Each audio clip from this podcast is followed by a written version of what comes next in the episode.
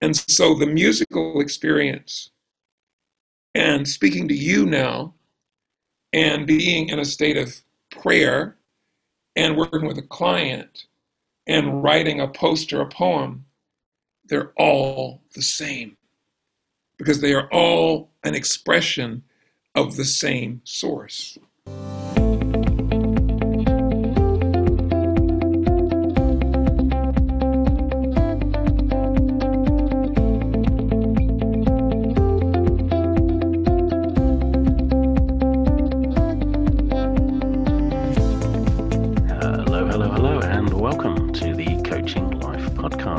Peel back the bullcrap and brush away any photoshopping to give you an unfiltered look at what it's like to live a coaching life.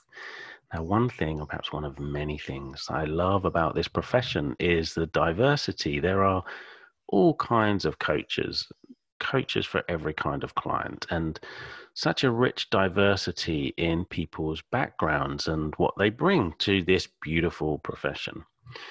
Today's guest is an award winning performing artist. His career as a jazz pianist has taken him to 17 countries, I think, throughout Asia, Europe, and the Americas. He's performed with some of the world's brightest jazz stars, and he's also an educator, a composer, an author, workshop facilitator, life transformation coach. The list goes on. He's just such a lovely, lovely guy and he's someone whose views and opinions of uh, you know some of what's been happening in the world of late I, I greatly respect. I'm hoping we'll explore some of that too i'm sure we will. So absolutely honored um, absolutely honored to welcome my friend harry pickens to the coaching life podcast. Welcome harry. Welcome phil. It's an honor and delight to be in your presence once again. Thank you. Oh goodness, I'm so happy to have you here. So happy to, uh, as as we were talking about before we started recording. Really, I I come across people that I just think, oh, I would love to share this person, share this person with with the people that listen to this podcast. Yeah. So um, yeah, so much for us to talk about and explore. Not least what go what is going on in the world has been going on in the world, um, really for hundreds of years, of course and I'd love to hear more about your experiences in music and touring, and uh, yeah, how that was rippling through all parts of life. You know, there was something um, I heard you say. I think it was on a video. Music as a vehicle for connecting. I love that. I love that. I'm sure we'll come back to that, but I want to give our listeners some context. And you know, this is the Coaching Life podcast, so let's dive in there and start with coaching what got you into the coaching profession? How did you come across it and what got you into it? That's a really good question. You know, um, I began my professional life 40 years ago as a teacher, grades kindergarten to 12th grade, and also taught college part time a bit and did some volunteer work with elders. So I was teaching all levels of people, and I was always passionate, even in my 20s. I learned about I read Napoleon Hill's Think and Grow Rich, and I read a biography of Edgar Cayce, and I learned about Paramahansa Yogananda, and all of these different tributaries that connected to this essential phenomenon of being human, which is how can we optimize the life we have while we're living it. And so teaching led to consulting. I was also performing at the time, but teaching led to consulting and organizational development work and training. And then I had a experience about 10 years or so ago. I was teaching college students, and I developed a student success course for mostly music students, but for all students, and a course in positive psychology called A Course in Thriving, where we looked at the history of people who were able to overcome the odds, whether it was somebody like a Nelson Mandela, 26 years in prison, or a Beethoven who goes deaf and becomes a great composer, or Christopher Reeve, who started out as a Superman playing Superman in the movies, but became, became Superman after his accident. I was passionately interested in helping my students unhook the keys to human potential. And so out of that individual work, eventually emerged the coaching. You know, first it was just working with one person. The second, I also had debilitating stage fright when I was much younger. I wouldn't sleep for a week. I would throw up for days, and I was a nervous wreck in performance. And if you want a performance career, you know, I'm sure many people who are listening right now, you've had something you really, really wanted, but there was some block, something in the way of it. And th- I wanted to become a perform- professional musician, and the thing that was blocking me was the stage fright. And so that started this obsessive curiosity. Everything I could learn about neuroscience and psychology and sports psychology and hypnosis, et cetera, I explored. And I was able to eventually turn debilitating stage fright into co- deep confidence. And so I helped, fast forward, I helped my college students do the same thing. You know, college music students or performers or actors who are having those difficulties. And out of the working specifically exclusively with performers, that eventually expanded to working with people who were experiencing blocks and difficulties and challenges in other areas of life. And that's where my coaching my coaching work began. Then the last couple of years, I only work with a very small number of clients now. Most of the work that I do is with groups. But the core, the center, the focus, the foundation of it all, Phil, is something we were talking about a little bit before the, before you started the podcast, which is how can we individually connect really deeply and powerfully with the inner source of wisdom that can guide us to living the life we were born to live. And that's the kind of work that I do both in my teaching and my mentoring of young people and in my coaching. Yeah, so beautiful, so beautiful, and it's yet another of those stories into coaching that, of course, when we look backwards, you can see like the inevitability actually of of that move into into this profession, into this profession. Well, it's, it's the the profession itself at its best is about helping people remember who they are and what's possible for them. And I realized that's what I've been doing since I was a child in my relationships, interactions, and teaching.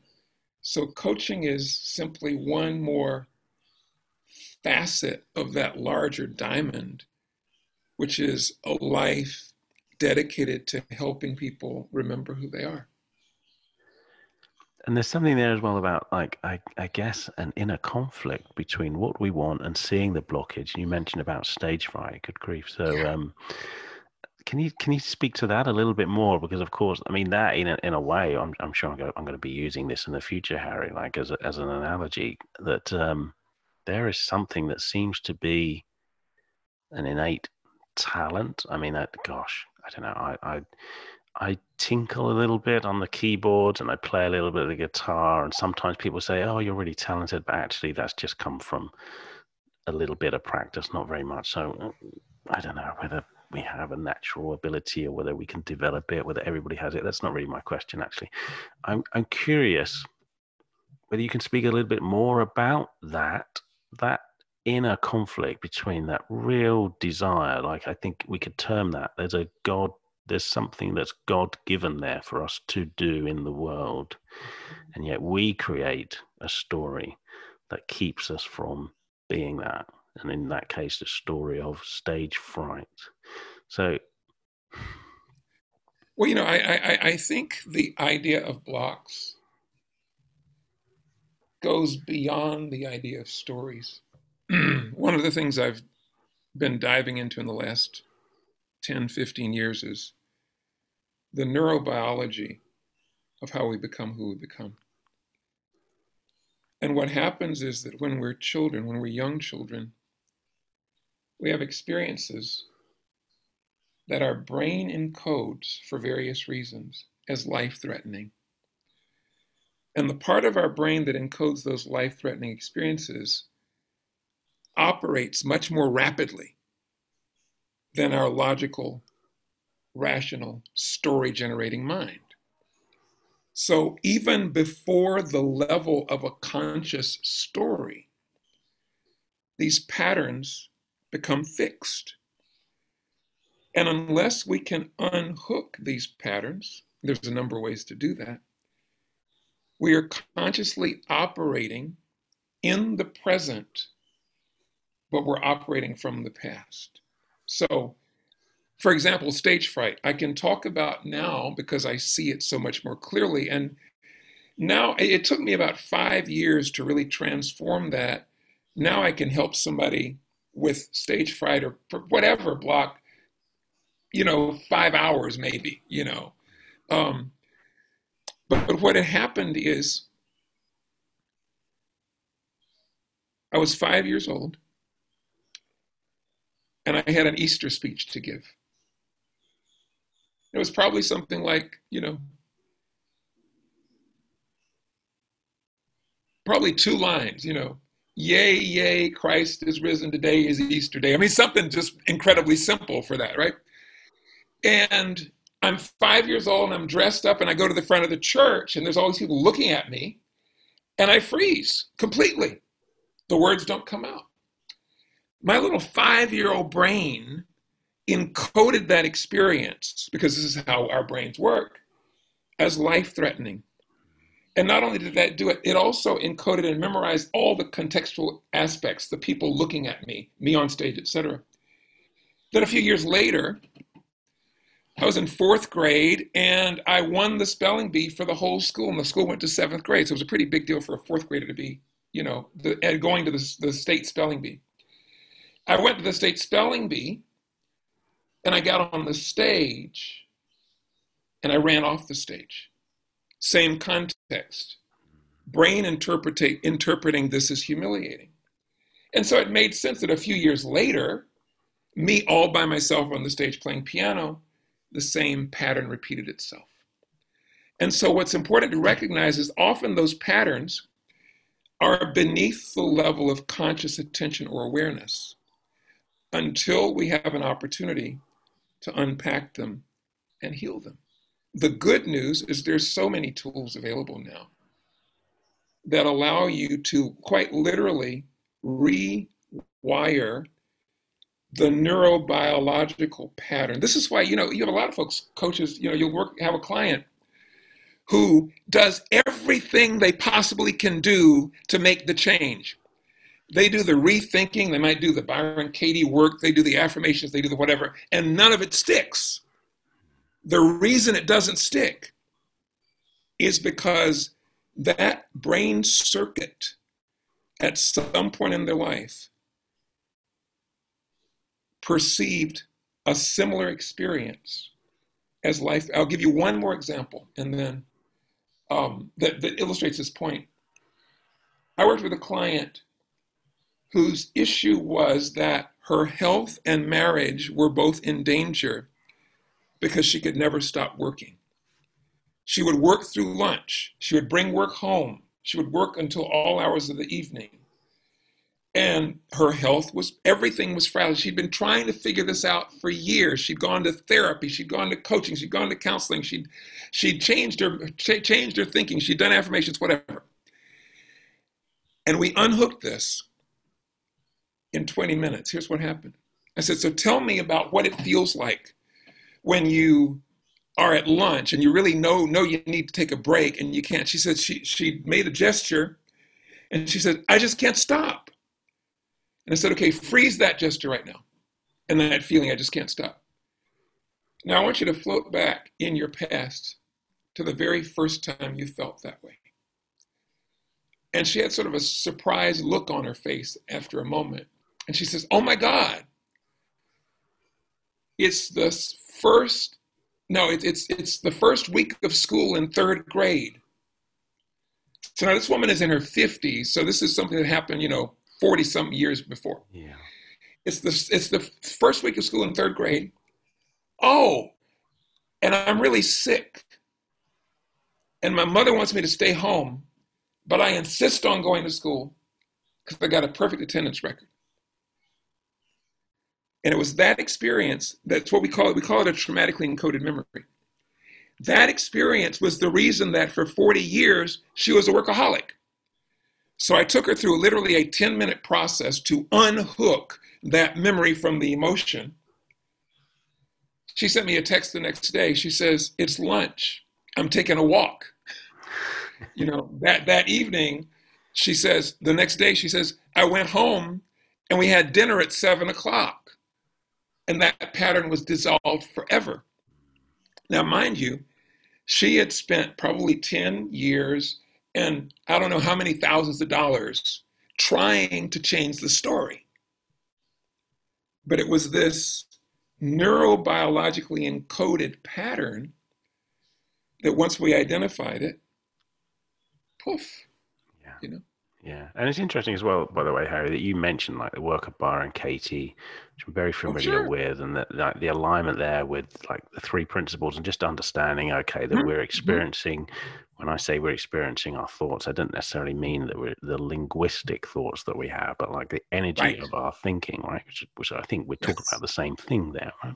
So we're experiencing yeah. that, and so to me, it's like I, I for quite some time now not been a fan at all of perhaps any tools or techniques but really just helping people to understand well here's what's going on. Like that's what you're feeling there. That's what you're experiencing and that's how you're creating your own reality of life. And yes what I, I would i would perhaps call them some habitual thought patterns neuro patterns exactly as you're describing. And yet there i also notice well that's cool. Like i can notice that's what's going on when I remember. so it's like, okay, I can even if I and the more the more we might question our thinking and go through Byron Katie's work, or the more often we remember, yeah, we can get better at that. But so often I'm just asking about how do I manage to do that every time? And I think there's a way here for people to have that pattern dissolve, then that's that's great. That's great. Oh yeah. Let's- Uh, can I can I tell you the secret to that? Go for it. Yeah, yeah, sure. Oh, yeah. yeah. Well, well, and you know, and, and I'm, I'm gonna, I'm going to condense. I'm going to give you like a 30 second answer to a three hour conversation. yeah, But yeah. um, basically, what happens is once you recognize the pattern and you feel it in your body, you somaticize it, so you identify it in your bad body. And then what you want to do, we'll, we'll call the recognition of the pattern like a red light. You're in a red zone. You're in a you're you're in that zone where you're reactive and you're stuck. In that very moment, what you do is you radically relax. That is, you can do this by yawning and stretching. You can do it with, uh, if you know EFT tapping. You can do it with with uh, give like so the havening technique is you you rub your arms or your your hands. You do something that moves moves you across the bridge into parasympathetic act, parasympathetic activation. That is re- deep relaxation. And as you do that, you fully engage your senses somehow. So that means you might be yawning and stretching while you look around the room very carefully and describe the colors and shapes in the room. Or you might count down from 100 to zero by sixes or sevens or something to actively involve your cognition. Mm. And what will happen is, as you are focusing, this is called the central executive network of your brain, focusing and completely concentrating while you also deeply relax, it begins to what's called reconsolidate that memory biologically. So you start unhooking the memory from the feeling. Mm. There was an interesting experiment that was done a few years back where they took people who'd been in a car accident who were in an, in an emergency room, who were quite traumatized from the accident. And they had them do two things at the same time. They had them deeply relax and they had them play the video game Tetris for 25 minutes, where that it was cognitively demanding and focused. And they found that the people they had, they, that's all they did. That was the entire intervention. And they radically reduced the intrusive memories of the car accident. There's a number of other studies in air, different areas, but they all point to the same combination. You remember what it feels like, you become aware of it, you deeply, deeply, deeply relax. You, you do something to move into sympath- parasympathetic activation. And then you consciously engage your brain, your cognition for, it could be as little as three or four minutes. And over time, that, here's the amazing part it literally dissolves in your brain, in your neurobiology, the mechanism connecting that memory to the event itself. Wow, that's beautiful. Thank you for So that. any of your any of your any of your people can do that. You get you get triggered, Yeah. relax really deeply, focus on something that demands your concentration for like three to five minutes. Mm, beautiful. Is there something that people could just Google? Is there a phrase if people want to like look at that? uh, there something they could perhaps just Google? There's not a phrase for this because this is my own synthesis of a lot of different cool. things. Uh, but they can they can Google, for example, they can Google EFT, you know, EFT tapping, Yeah. or um, havening, havening. They can the uh, or they can also they can contact me at my my my email and contact, which we can talk about later. cool. um, because I'm, I'm, I'm developing. I'm, I'm I mentioned you asked me for a bio, and it's like, well, I'm reinventing myself. I'm in the process of of, yeah. of consolidating and developing these tools and techniques right That's now. cool. Thank you for that. And the one thing I love about these conversations is I, I never really know where we're going to go. And uh, you know, I, have been because I recently I've been releasing a, a, revisited series and just gone back to like three of my earliest guests, and and that involved going back to really early conversations, including episode one Kevin Waldron, nice. and, and, of course you get the natural cringe of, of that because uh, you know I'm sure I'm sure if you if you were watched even your very first you know performance at a piano, um, whilst I'm sure there would be a, you'd be feeling a lot of love and affection. I don't know whether you would cringe or not, but certainly it just it, it just reminded me that I used to have a whole bunch of rehearsed questions for this for these conversations yeah. whereas now yeah i kind of know the opening question or so and i and i and i know yeah what is it that i'm curious about when i'm talking to this person and I guess that probably reflects in my coaching as well. I see people publishing, hey, here's a hundred powerful questions to ask your clients. I think, wow. I tell you, as you've already touched on, your intuition, your curiosity as an expression of your intuition is what's going to lead to your most powerful conversations. Harry, oh my gosh, yes, because yeah, if, when when when you are when you are connected to that inner river of wisdom that is always flowing within you. And then you're present in service to the other human being.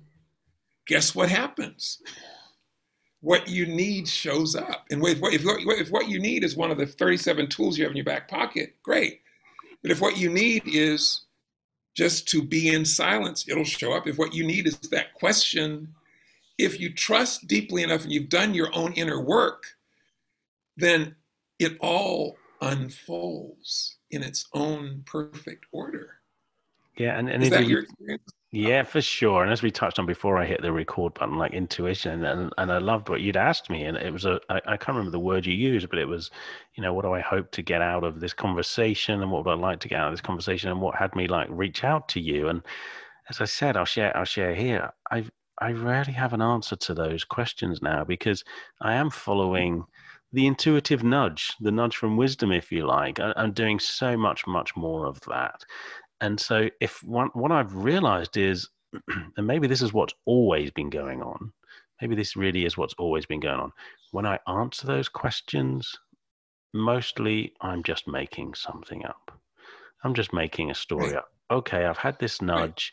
This is why I want to talk to this person. Let me let me find some reasons. Whereas really, I just you know, well, I've reached out to you, Harry, because there's something I got a feeling to do that, and uh, and and I can use my intellect to come up with lots of reasoning. That's what we do on our reasoning and meaning making. But ultimately, I'm just following. Uh, I'm just following what we might call intuition, wisdom, whatever name we want to use. I cannot possibly agree more with you because what's been happening in my life you know, you, you, you know, my mom passed away about seven months ago, and I took care of her in my home for eight and a half years. And I'm an only child, so I essentially took care of her by myself. In the last couple of years, she was her body and mind were diminishing through the, the crisis of dementia. And this was, Phil, it was an incredible boot camp for the soul because it took me to my very edges on every in every possible level. And one of the most important things that I learned through that, you know, because I also have experienced we have these really difficult challenges in our life. And depending on how we see them, take them, process them, metabolize them, they can either become stones that hold us down or they become wings that, that lift us up, right? And the blessing of this experience was that it forced me more and more and more every single day to develop a kind of whole souled dependency on my inner wisdom. To the degree that now, at this point in my life, as you talked about not having the question in advance, I pretty much live my life. And this is the most important lesson I learned from a life in music, not about music, but what music taught me about living as an instrument, living as an instrument of the possible, of the creative process, an instrument of love, an instrument of relationship, an instrument of compassion. And I honestly believe, Phil, that that, that is why we are here in this experience, the human experience, so that we can get beyond intellect's great. We can get beyond intellect and thinking and planning and all of that and grow to a place where we can be instruments of this cosmic, dynamic love force that is seeking to create one people, one planet under love you know, that is seeking for. I, I wrote a, a, a, poem that for me is like my whole message for the world. It consolidates all this. And it's we have everything we need to build a world that works for all. We have everything it takes right now to answer freedom's call. When with every word and deed we choose to let the love increase, then in every land and nation we shall live as one in peace. Every time you go from intellect to intuition, from head to heart, you're letting the love increase and you're creating a space within yourself through which inspiration can move. And I know you've had this experience because I've been in your presence and I know your coaching clients have this. You will say the thing that is the thing that comes through you in that moment, and they'll start to cry, or they'll have an insight, or their life will change. And you feel like, I didn't really do anything, I just showed up. And this whatever you want to call it source, spirit, God, life, love, whatever flowing through you as its instrument operates to remind that person who they are. That's the name of the game, you know.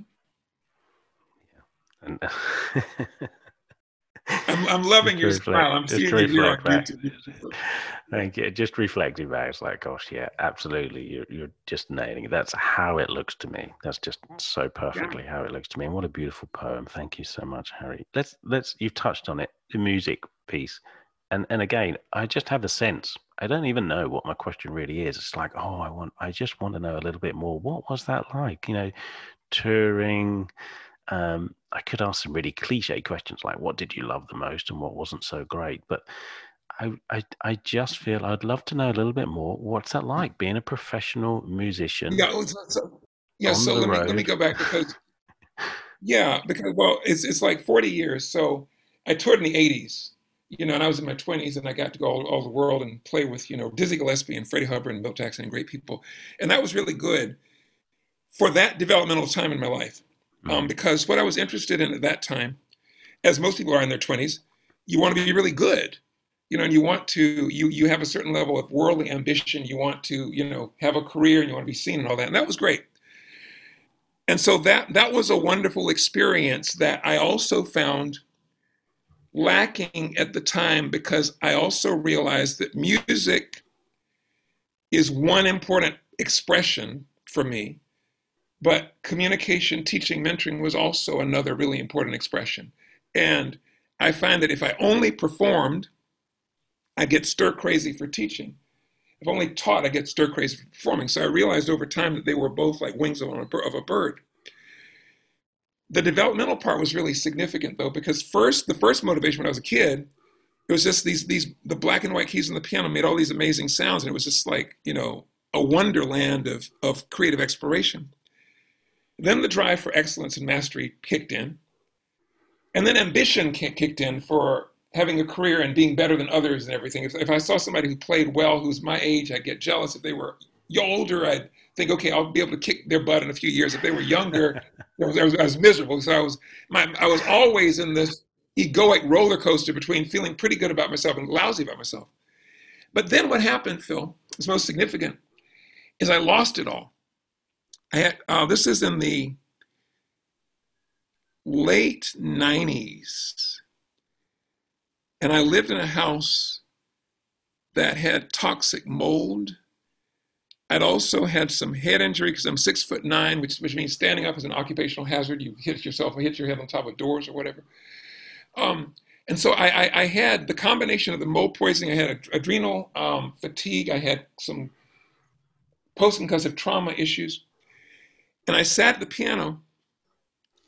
And it took me 10 minutes to find a C major chord. I mean, I was quite cognitively impaired for a while. I took a neuropsychological test and I did well on some parts, and on some parts I did very, very poorly.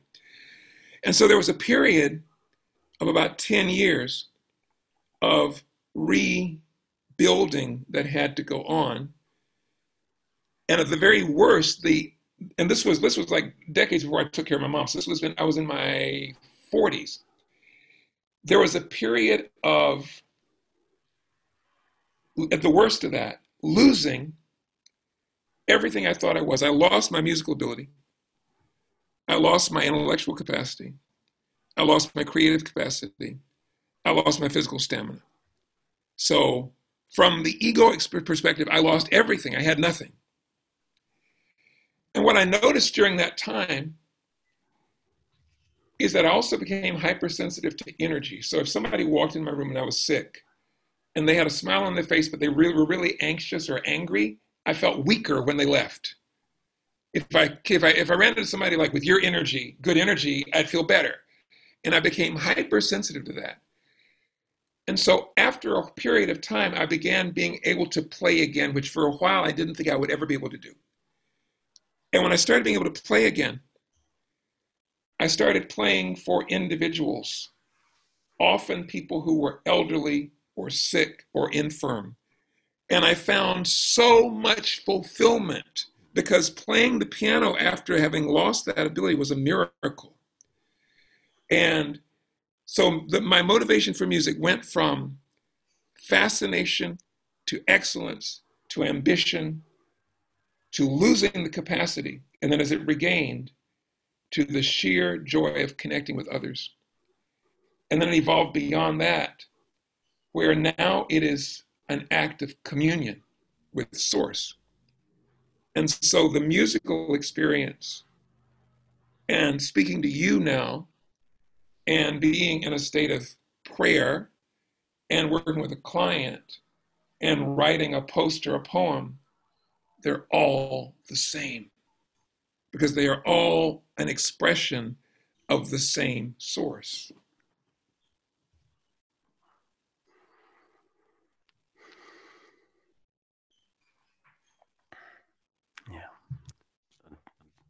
I'm very moved by that. Thank you, Harry. I'm moved by it too. yeah.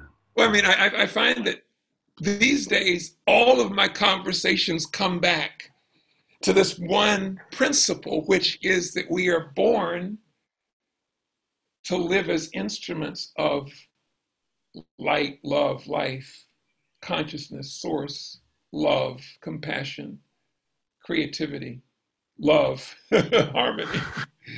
And the more, you know, Ram Dass said this you spend the first half of your life trying to become somebody, then you spend the last half becoming nobody. You know, it's like the work of the coach, just like the work of the teacher, the work of the musician, the work of the carpenter, the work of the, the painter, it's all the same work.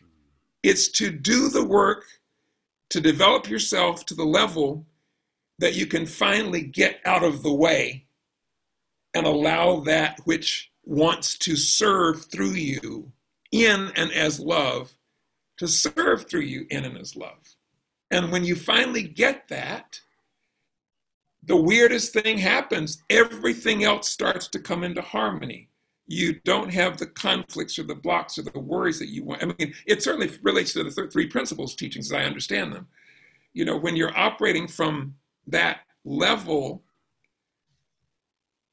it's not that your problems go away, but the way that you see the problem dissolves its uh, its its presence as a problem. Yeah, yeah. You know. Hmm. So I I kind of curious now. Is this a lead in? Like there's a there's a huge subject. who who we might be I, for I, three hours. Who if I talk in my British Suffolk accent. But anyway, there's a, there's a huge subject for, for us to explore. Let's see how far we get with this time. Like, um, and you use this term racial injustice and that actually stopped me in my tracks because um, of course i've seen those words before but i'd been looking at you know this thing that's been going on in the world for you know, hundreds of years if not thousands but hundreds of years um, i i realize you know there's been a lot of stuff that's actually wonderful world we live in now. It gets a lot of criticism, media and what have you, but the tools that we have now that enable, you know, something can happen on one side of the world and uh, yes. so many people can become aware of what's gone on within seconds yes. of that happening. Like what a wonderful opportunity that is for us. And of course, there's fake news abuse and all of that. I, I really don't want to get into that. However, this stopped me in my tracks. Racial injustice. I realize I am, I'm going to put it in quotes, but kind of ignorant. Like there's, of course, there's there's so much about this subject that I I, I probably cannot even come to know, being you know a, a white British man who lived in the UK for 50 years. Um, and and here you are, um, a black American in the southern parts of the USA, there's it's it's inevitable. Like the experience that you have um, there is is going to give you such an incredible, incredibly different perspective and point of view to someone like me. This term, racial injustice. Wow. I I I I what even just the term had me consider. So I'll just share with you yeah. A little something here like i'd really just looked i'd put the label on of racism. Racism. Mm-hmm.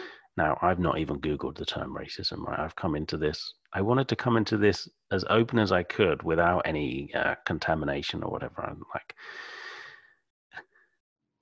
and you just seeing your just seeing those two words racial injustice had me ask myself okay i because i I read, we see a lot of this stuff in this international media, that some of which seem to me to be a denial, like attempting to deny our diversity and our differences rather than acknowledging and celebrating them.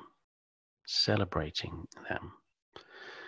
And um, so I kind of wanted really, I'd love to hear from you before we perhaps we dive in what, what to you is the difference between like racism and, and racial injustice? Whether it's possible, like to me, I, I think well, racism is is essentially hmm, looking at somebody's race and uh, and perhaps making decisions or choices based on race. And to me, that looks like that's that's inevitable but what we don't want is the injustice out of that. So I'm already starting to feel completely out of my depth, Harry. So perhaps we can start there. I know you're doing something with this as well. You, have got a, a, program coming yeah, up. Let, let, let me. Let, yes, let me start from a more universal standpoint so that we can establish that clearly. Because I believe that we live like Russian stacked dolls. There's mm. each one of us has multiple in, multiple inter, in, inter nested identities. So you and I are both men. You know, the issue of gender and sexuality is is is is part of that. You're from Britain. I for, i was born in the United States, so we have nationalities as an identity. We have the color of our skin as an identity. We have we are two-legged in a community of species on earth you know we are spiritual beings so we have all of these interwoven identities which through any given moment we can look through, we can look out the eyes of that identity. And so the first thing I want to say is there's only one race, that's the human race. And I believe the human race is sacred. But the problem is we I we, we don't both embrace our variety and honor our unity. We err on one of those areas, those those parts. So that's the when and you know the the the I guess it was in 2000. Yeah, the the genetic material came in with absolute clarity that there's only one race, And you and I may have more genetic material in common than another Brit who has white skin or another person next door to me who has my brown skin. Okay. Mm. So that's given. So, given that reality, there's only one race, we still, and I'm, I'm going to say that's the first thing. The second thing, before we talk about race specifically, racism, race prejudice, racial injustice is a symptom, just as environmental collapse is a symptom, just as predatory capitalism is a symptom, just as sexism is a symptom of a common dis-ease. The dis-ease is the human capacity to dehumanize the other, to make another person an object, or even to make Earth an object. And the solution, the only solution to dehumanization, is a radical awakening of compassion. So I'm saying all that to set the basic framework to talk about racial injustice, all right, so that you understand where I'm coming from. Because whenever we, the other thing is we have terms now in our culture, whether it's race or Republican or Democrat or whatever, terms that are now loaded.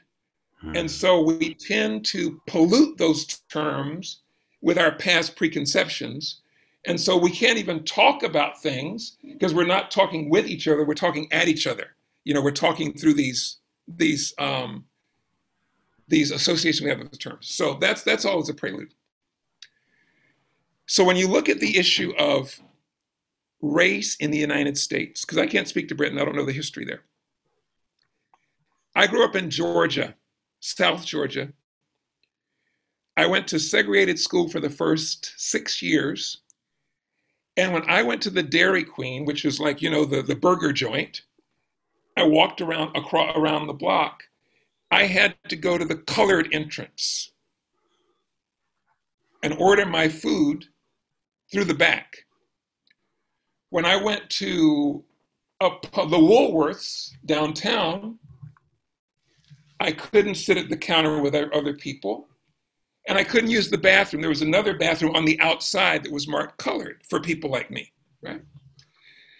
I have experienced, you know, it's funny because after the George Floyd stuff in the in the in the a few a few months ago, I probably had 30 or 40 of my white friends, some of the people who've known me for like 40 years, and they just sort of basically said, "Oh, Harry, I just realized you're black. Let's talk," you know, about these things but you know, it, was it was it was a wonderful gesture, but it was it was also kind of interesting. But I mean, because they'd ask, so, so if you and said, yeah, I mean, I've been stopped for quote unquote driving while black. I've been incredibly intimidated by police officers. I mean, I haven't I haven't been you know like called out or made to walk a line or anything like that, or, I've been handcuffed. But I've I've had intimidated. I've been called the N word publicly. Um, I've had people respond to me in ways that were that were inappropriate based on their perceptions of my, my skin color. But the issue is a deeper issue than the specific incidents. Part of what we're dealing with, Phil, here in the United States, and England in a different sense, but for hundreds of years in US history, not only were people like me considered beasts of burden, But the dominant narrative and the history that was taught in the mainstream culture, that is the white dominant culture, was that my country was pure and noble and had these wonderful ideas and ideals and was the living exemplar of all the world of what democracy is. And this is the same country that, I mean, I have a book called 100 Years of Lynchings. And it is uh, actually newspaper reports. And you know what lynching is, right? You know the phenomena. You hang somebody up in a tree, right? And what happened very often, especially about 100 years ago, up through the 30s and 40s actually, is you would have a lynching and everybody would dress up in their Sunday best to go watch it you know, like you, you know, and they would take selfies and they'd make the selfies into, into postcards that were souvenirs. And this happened while the dominant conversation or the image of the country was we are making the world safe for democracy. You know, so American history is rife with contradictions and perversions and distortions that have trickled down. And the entire time, people who are the Native American folks, the Black folks, whatever, have seen these contradictions while the contradictions have been denied in the mainstream. So that's another big picture. What we're seeing currently is institutions and structures and a common dialogue or a common story that is finally beginning to break down a little bit. The common story of one race being all virtue, another race being all vice, the common story of one race being dominator and the other race being subservient, the, the, the, the, the, story of one race having the intellect, the other race being emotionally driven, all of those stories are starting to break down and collapse. And we're in the middle of the consequences of that collapse. Yeah, thank you. Thank you so much for that. You sent me some copy. Um, well, but before we go on, tell, tell did, did, did, did, what, what, what did you get from what I just shared? Because I realized I just like laid a whole mm. lot of stuff out there. Mm. Well, something you said earlier on, really, about um, diversity, unity, and mm-hmm. I'm I'm actually, whilst I've read it, I've heard it before, but I, I notice I'm sitting here, just in would it be like the shock really that here I am, I'm, just, I'm sitting here talking to to to a man. Um, I'm going to say a middle-aged man. I don't actually know how old you are, Harry, but I'm, six, um, I'm 60, 60, 60 going on 25. 60 going on 25. So yeah, middle-aged man, right? And and yet what we're talking about, the segregation and stuff, that's not something that's a hundred years ago. This is oh, no. you've, you've experienced this, and, and I think, as I've said, I, I I'm not going to really delve into why. I guess have I avoided the subject? Is that has that been something conscious? I and and this is going to lead on to my next point. So really, yeah, it's almost like wow. I'm going to have to. I'll go back and listen to this again to really take that in. What you've shared, what you've shared, because that in and of itself, just my point of that. Gosh, I'm talking to this guy. That, like this is. we see police brutality as as one example of what we're describing here. Um, yeah. People like me, we can we can we can label ourselves as white privileged or what have you, but people like me have the have a certain element of privilege of not being exposed to that other than through a computer screen or a TV screen. Yeah, and and so I'm just like I'm just in the experience of realizing that that uh, that that's a real thing. I'm just in that process, Harry. Like the and you know that that, that is of that. Yeah, that that that's the luxury. That's the luxury, at least in the West, in the United States, the industrial. That's the luxury of having white skin. Yeah, yeah. Because that's completely invisible unless some crisis happened, and all of a sudden, mm-hmm. yeah.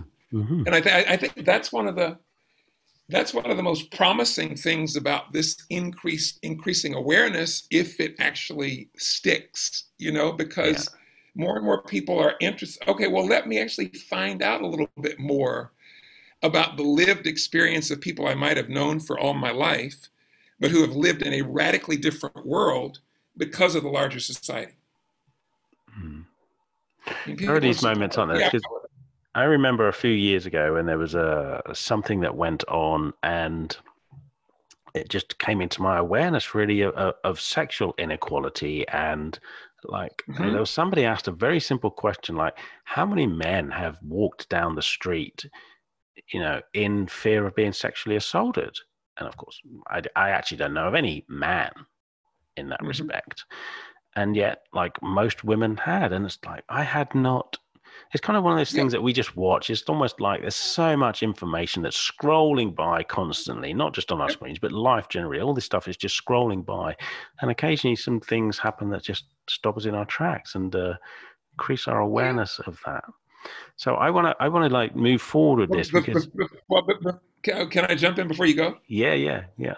Yeah. So just another example of that, I, I was at a, a, a, retreat, business retreat a few months back, and I was talking to a friend of mine who was also there.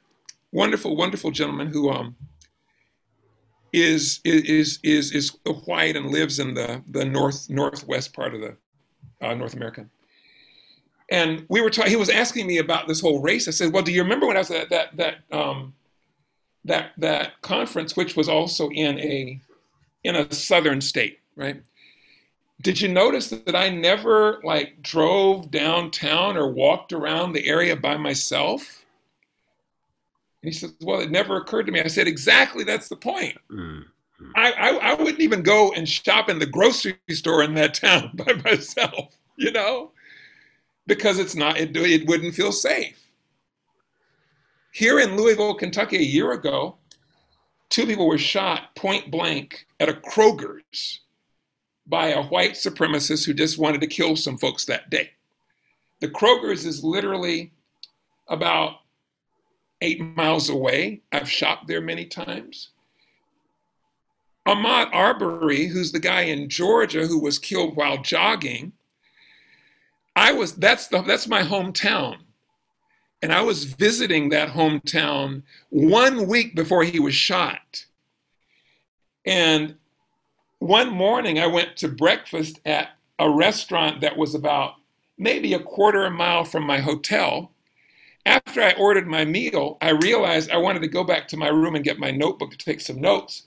I literally ran from the restaurant to the hotel. Ahmaud Arbery was killed about four miles away from that hotel. I was there. I could have been the guy, black guy running that somebody saw and shot. And that's my that's my in the skin lived experience every day. And it's largely ignored, right? Of people who Absolutely. Yeah. Yes. Yeah. So that's where I want to like look next because as somebody like me, oh, I'm in the wonderful life business, helping people have the most loving, joyous life. Yes. So it's kind of easy for me. I have such privilege that I can, should I choose to, just overlook this. Let other people deal with that. And okay, so be that. I'm wondering, like, what can we do as a coach, or indeed in any in any profession? There's something you wrote in the copy you sent me, and I'm um, happy for you just to share what it is that you're up to and what you have on offer. But really, that you know, you said something in there, like in the in the in the midst of these significant shifts in public perception, many white citizens sincerely want to be part of a solution, but don't quite know where to start. So, could you speak to that, Harry? Yes. Well, the first place to start is to ask yourself this question, Phil. And I think you're you're I don't know how old you are, but you're middle aged too, right? Ask yourself sincerely the question: How is it that I have lived to this vintage in my life and never taken interest in this issue. And whatever emerges from that will be your first step. And for me, I'm so going to share. I'm happy to share. It's like, well, there's a fear yeah. there. There's a fear there of some sort of like, well, again, it's like, I don't even know what I could do about that. But let me ask you a question. If you went to the doctor and the doctor says, Phil, you have Eradicus germanus, right? Some whatever. And then the doctor said, Oh, I'm sorry, I got to take a phone call. I'll see you later. What would you do when you went home? what would you do? Before the days of Google. You'd be on Google, you'd be on Google so quick. Eradicus germanus. Oh my God, what is it? Can I die from it? Whatever, right? Mm-hmm. So the question isn't about what can I do? The question is about really asking yourself the question why haven't I done anything? And then listen to whatever is the logical answer. So you look up, for example, what would you look up on Google if you wanted to learn something about what you could do around racism? That's not a rhetorical question, actually. Yeah, I, I, I, probably would go Google exact exactly that. What can a white Bingo. privileged man do about racism, about racial or what injustice? Can a white man do? You don't even, don't even have to call yourself privileged. You know. Yeah. Yeah. But I'm asking you that question. well, I, I, I, know you are, but the, the reason the reason I'm asking you is that one of the things you will discover, and this is one of the things when you start unpacking the the nature of how racial injustice works.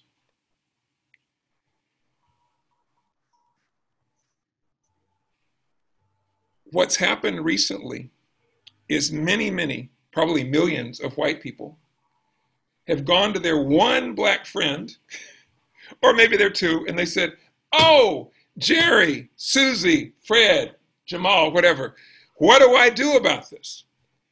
And Fred or Sue or Jerry or Jamal is sitting there thinking, you know, why are they asking me? Because just like as a coach, when you want somebody to really dig within themselves and find that answer that you know what the answer is, but you know that you're giving it to them will not be nearly as powerful as they're coming up with the insight themselves. So why would we repeat that pattern here? Mm-hmm. I mean, I'm going to let you off the hook. I'm going to give you some stuff to do. Perfect. I know, love it. I love it. My, my, yeah, my, my point, my, my point is yeah. that that reinforces the the dynamic between the races, which has mm-hmm. been dominator dominated. You follow me? Mm-hmm. It mm-hmm. reinforces that dynamic, just as if you were um, in a relationship with someone that was a truly equal relationship. To what degree would you ask them what you needed to do in order. So you're in a relationship with a woman and you find out about sexism. You realize, oh my God, people are afraid. And then suppose you talk to the woman, you say, yeah, and she says, yes, I'm very afraid when I walk down the street. There's a place for asking, okay, what can I do that'll make you feel safe? But there's also a place for you going on your own time and investing the energy and focus to educate yourself. What I'm saying is both. I, I, I think one of I think both of those are really really important. So the first thing you can do is you can Google, you know. And there's a wonderful book. I don't remember the author, but it's called Me and White Supremacy, which is like a 30 day self exploration journaling kind of process. I think the um, yeah, I forget the lady's name, but it's a wonderful process again to help people unpack some of those things. But I, would start there. Let me ask you another question, Harry, because yeah, of course, I, am happy to open up and and uh, you know, I ask yeah, I, will give you a lot of resources and everything. Yeah, I, I, happy to open up. Like it's um, I ask my clients to to show up on calls with undefended openness and I'm happy to lay yes. out and like so. What I what I notice in me is a reluctance to get involved in something that is so. I'm gonna. Well, the word that came to mind is distasteful. This distasteful aspect of the human race, right?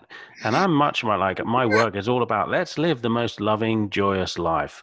Let's not let's not participate in that which we don't want in our life. And and you have the option of opting out. That's the whole point. Yes. Thank you. That's exactly the point. I, I, I, I, not for one instant of one iota of one second of my entire life experience have the option of opting out hmm. of that conversation. Just like for a woman, you also can opt out from that conversation that she can never opt out from. Thank you. And I, I don't know that we need yeah. to say any more than that. Just like that's for people like me, just to really like, yeah. sit with that. Is okay. So I want to create yeah. my most loving, joyous life. Am I being that by opting out? Yeah, because you can certainly opt out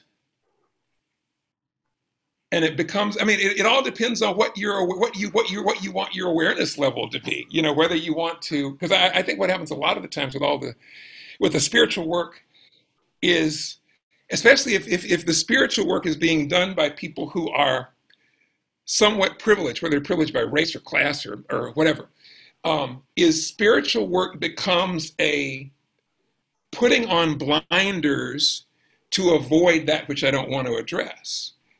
Now, I have a radically different experience of what spirituality is. For me, spirituality is ultimately expressed as what I call eyes wide open inner peace.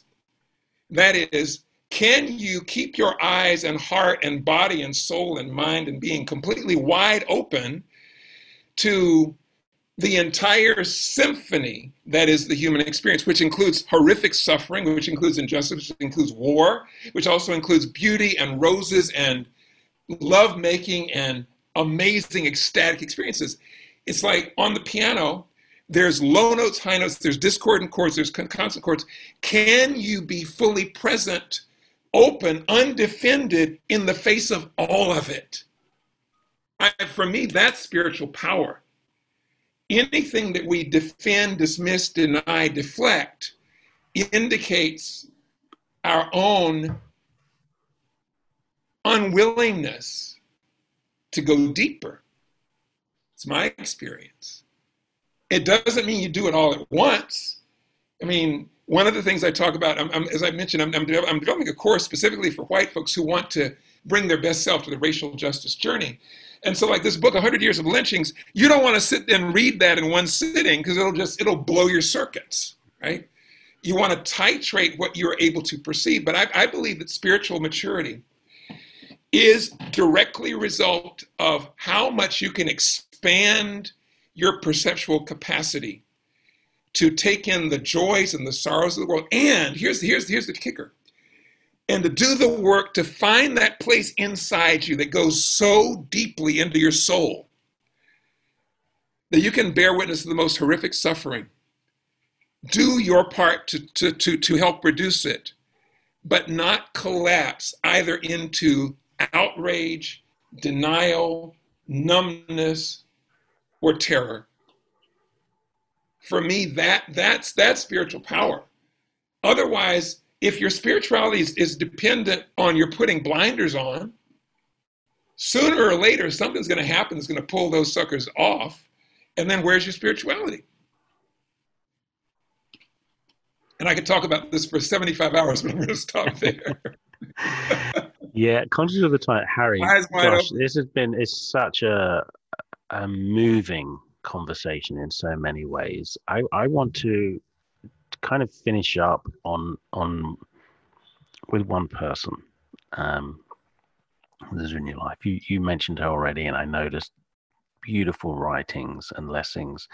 How does somebody? Um, not even. i I'm not even going to suggest that you attempt to summarize as such. But so you took care of your mother, as you said, for the last um, few years of her life. Eight and a half years old. Eight and a half years um, as a carer, and I would, I would, um, yeah, I, I guess what I'm asking is I would like you to share, if you can. I don't know, take as long as you want, of course. Um, that journey, what what that was like, and what you have seen since. It's like an impossible question to answer, isn't it? In a single conversation, oh my God, ten minutes or whatever. But you know, I, I'm just, I want, as I reiterate, I want my objective here. I think is to have people get a glimpse even of who Harry Pickens is, and and I think that that happening in your life, of course, has a huge impact. So could you could you at least attempt to speak to speak to that? Okay, so uh, yeah, I, am going to say yeah. I, I mean, this is why I love you. This is one reason I love you because everything about you, it's like there's two energies that just reek from your being. One of them is like this deep, profound kindness and compassion and love and joy. And the other one is like depth. You know, we couldn't have a superficial conversation if we tried, you and me. because that's I mean that's just like how you are. I, I I love that about how you show up. And I remember when I first met you in 2014. You know, at, at, at a coaching conference, that's what that's the first thing that touched me about you. The the juxt those two qualities. So yeah, it's going to take me a minute to tell this story, but um, I'm an only child, and my mom was a single mom not the whole time. My father got kicked out of the house when I was four years old because he had, he had an alcohol problem and he threw a television at me trying to hit me in the head. And that became unacceptable. We were living with my grandparents as well. And that was the end of my father. Um, he was, you know, he was banished from the house. My mom got divorced, whatever. And so my grandparents raised me and my mom. And my mother was a teacher by trade. Uh, she taught, and then for many, many years, she was curriculum supervisor in her in, in, in the town that she had see, we grew up in. And then later she moved to Kentucky to help take care of my aunt and my uncle. And she became a community college teacher teaching adults uh, elementary childhood education. So her entire life was in teaching. She, so she was also a carer, first for my grandfather for several years, then for my uncle, and then for my aunt. When my aunt passed away in 2011, my mother was living in a little tiny town in eastern Kentucky, uh, a coal mining town. And I didn't want her to be there, and so I brought her in with me. The first few years were not so difficult. They were difficult in terms of transition, everything, but she was in fairly good health, uh, making an adjustment. And then she had a surgery that didn't go so well. And the surgery happened three weeks after I originally met you in October 2014. And it was a surgery to repair her carotid artery, the artery in her neck. Um, and it didn't go well. She ended up having to have a second surgery because she had a baseball sized blood clot in her neck and she almost died. So, what happened from that moment on, my mother became a different person. I, I believe now, in retrospect, she probably had a stroke during that surgery as well because she, she cognitively and emotionally, she started going downhill slowly from there. So, 2014, a few weeks after she came home, I realized that my life had changed dramatically. I realized that in order for me to care for her, and I mean, we had friends and everything, but I was the one who was responsible. I would have to give up traveling. I would have to severely curtail my work hours, and I would have to reinvent my life from scratch. Because I didn't know how long she was going to live. But for the rest of her life, I had no life beside beyond caregiving. So it was by far the darkest, most difficult period of my adult life, even eclipsing my years of physical illness or stage fright or whatever. And so this all became clear to me by the middle of November 2014 because my mother wasn't getting better, Phil. She was sitting in her recliner, not very present. Um, she wasn't doing her physical therapy. She lost her appetite. And I didn't know if she was going to die, stay the same, or maybe get better. This went on and on and on for a while.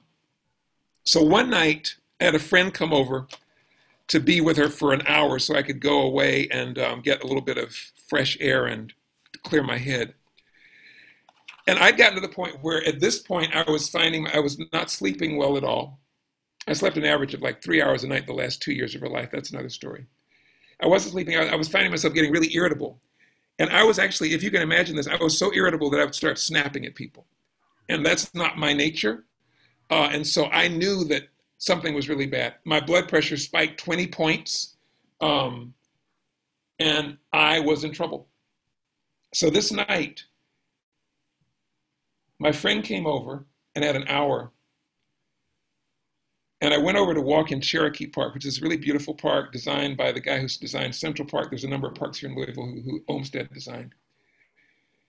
And I drove the whole way there. I'm asking my who, who I what I experience is God, God, source, spirit, whatever, you know. Okay, I need some help. I don't know if I can make it through this. You know, I need some help. And so I'm driving, I get there, I park, and it's like, okay, I remember reading in Napoleon Hill, Think and Grow Rich, every adversity contains within it the equivalent of a greater, a, a greater benefit. I said, okay, if that's true, if it's darkest before the dawn, if there's if there's some good in here, I need to know what it is because I can't stand this. I'm at my I mean I'm, I'm literally at my edge. I got out of the car. Phil, I don't walk more than 200 feet. I don't even get to the play park, park where I, I wanted to hang out. I park and I start walking, and immediately the answer comes. And I hate it. Have you ever gotten an answer from source or God or whatever that you just hate? Your, your intuition says, yes, this is what you do. And you said, no! Right? So, I mean, I was, I was, I was, but I knew it was true because it also came on like the, the intuition came on this like wave of calm and peace and ease. And I'm like, and it was this your job, like your mission, should you choose, etc. Your job, Harry, is to become a bringer of joy. Joy?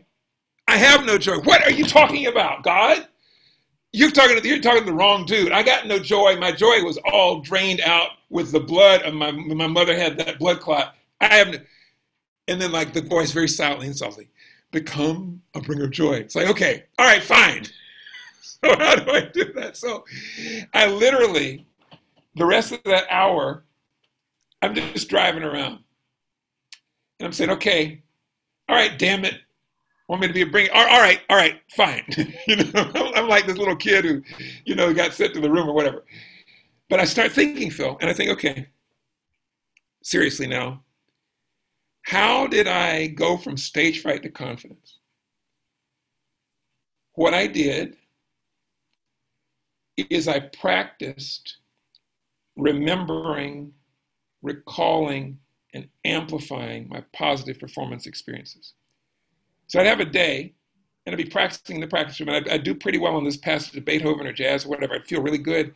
I'd write it down at the end of the day. And the end of the day, I would literally rehearse that moment until I could pull that feeling up at will.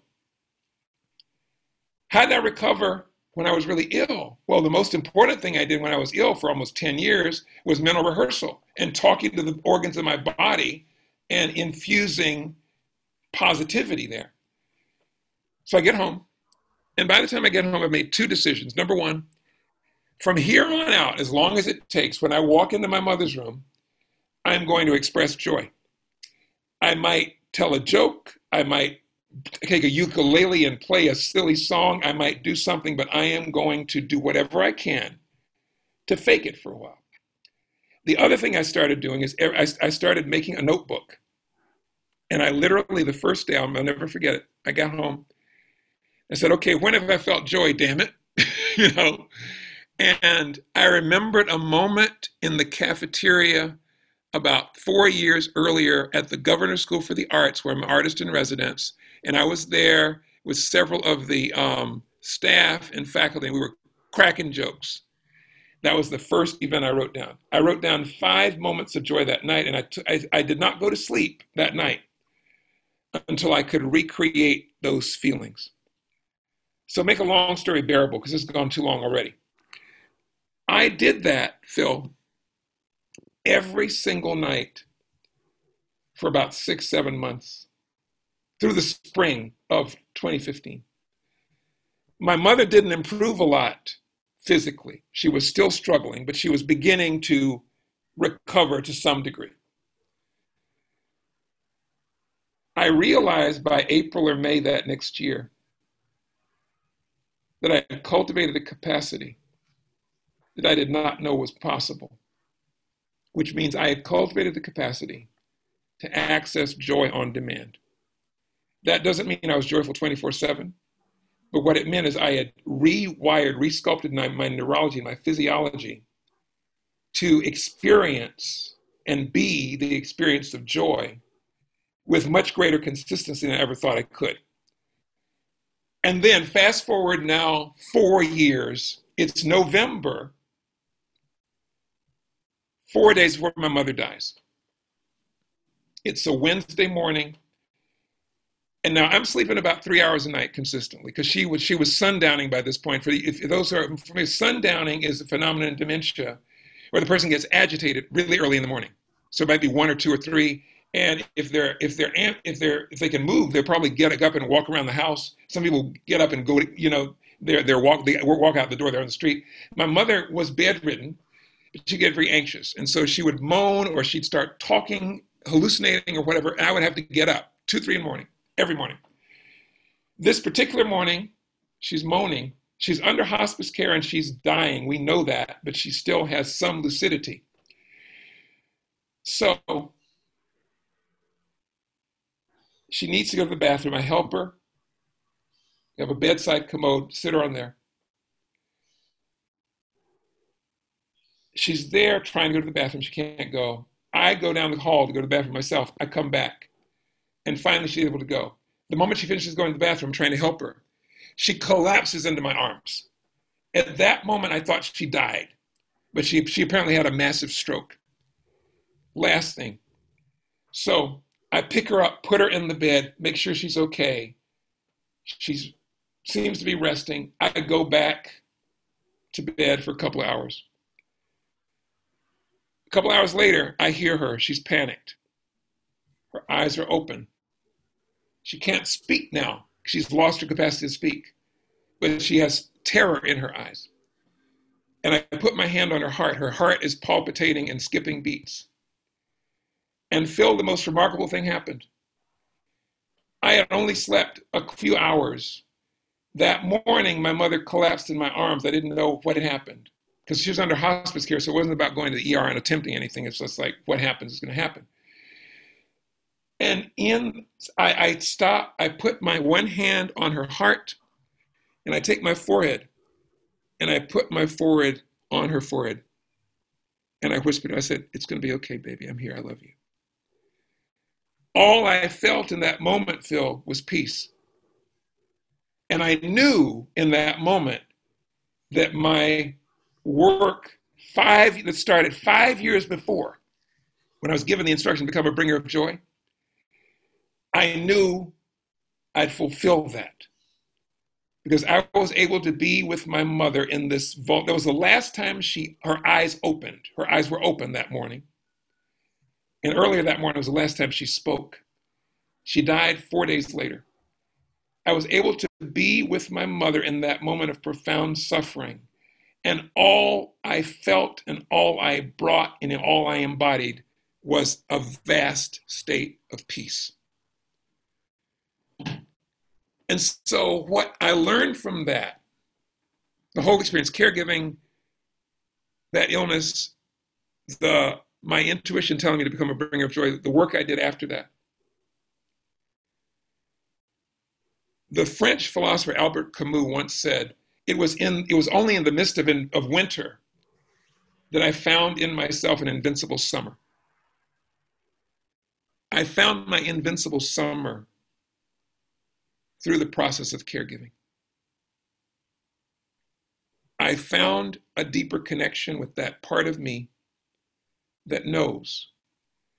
And I realized that I could sculpt my neurology in the image and likeness of my highest ideals, given enough effort and agency and diligence.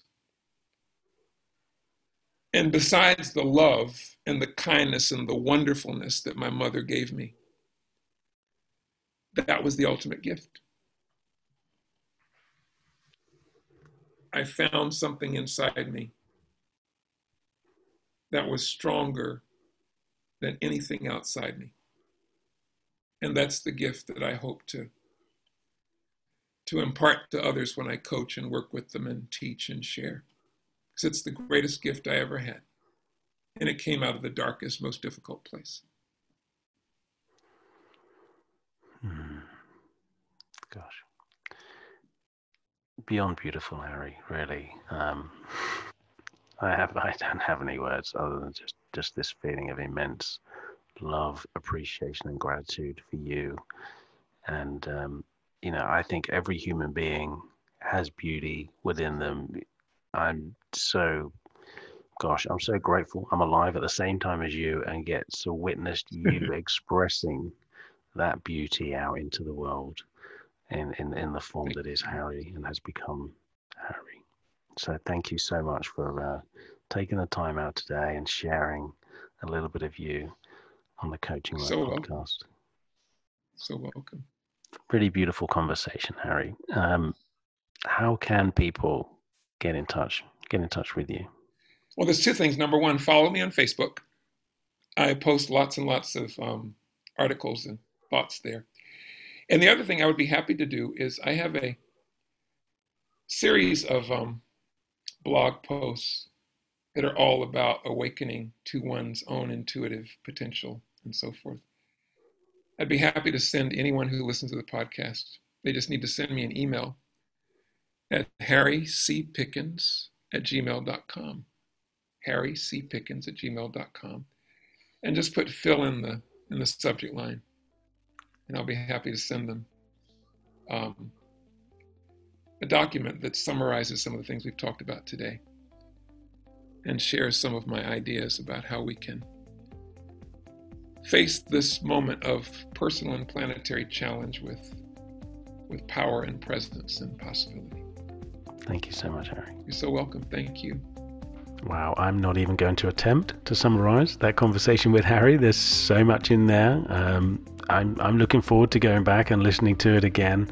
Um, I've been taking away a lot from that. It moved me, it challenged me, it was uncomfortable at times, but of course, there was that real beauty about the conversation too. And there's a real beauty about Harry. So, so grateful for him. I'd love to hear from you. Um, what's your one thing? I'm sure you'll be taking away many things. What's your one thing that you could share with me that you're going to use in your prosperous coaching life, please do get in touch. And also, you can help me um, help this podcast find its way to other coaches just like you by leaving a brief and honest review on Apple Podcasts. That makes such a difference, particularly when people are searching for um, podcasts around coaching. If there's something with a lot of reviews, Apple seems to promote those podcasts more than more than others. So that will make a huge difference if you can do that. And if you do do that, please reach out. Let me know. I'd love to thank you personally. Okay, I hope you've enjoyed this conversation. Thank you once again for listening. I wish you much love and joy.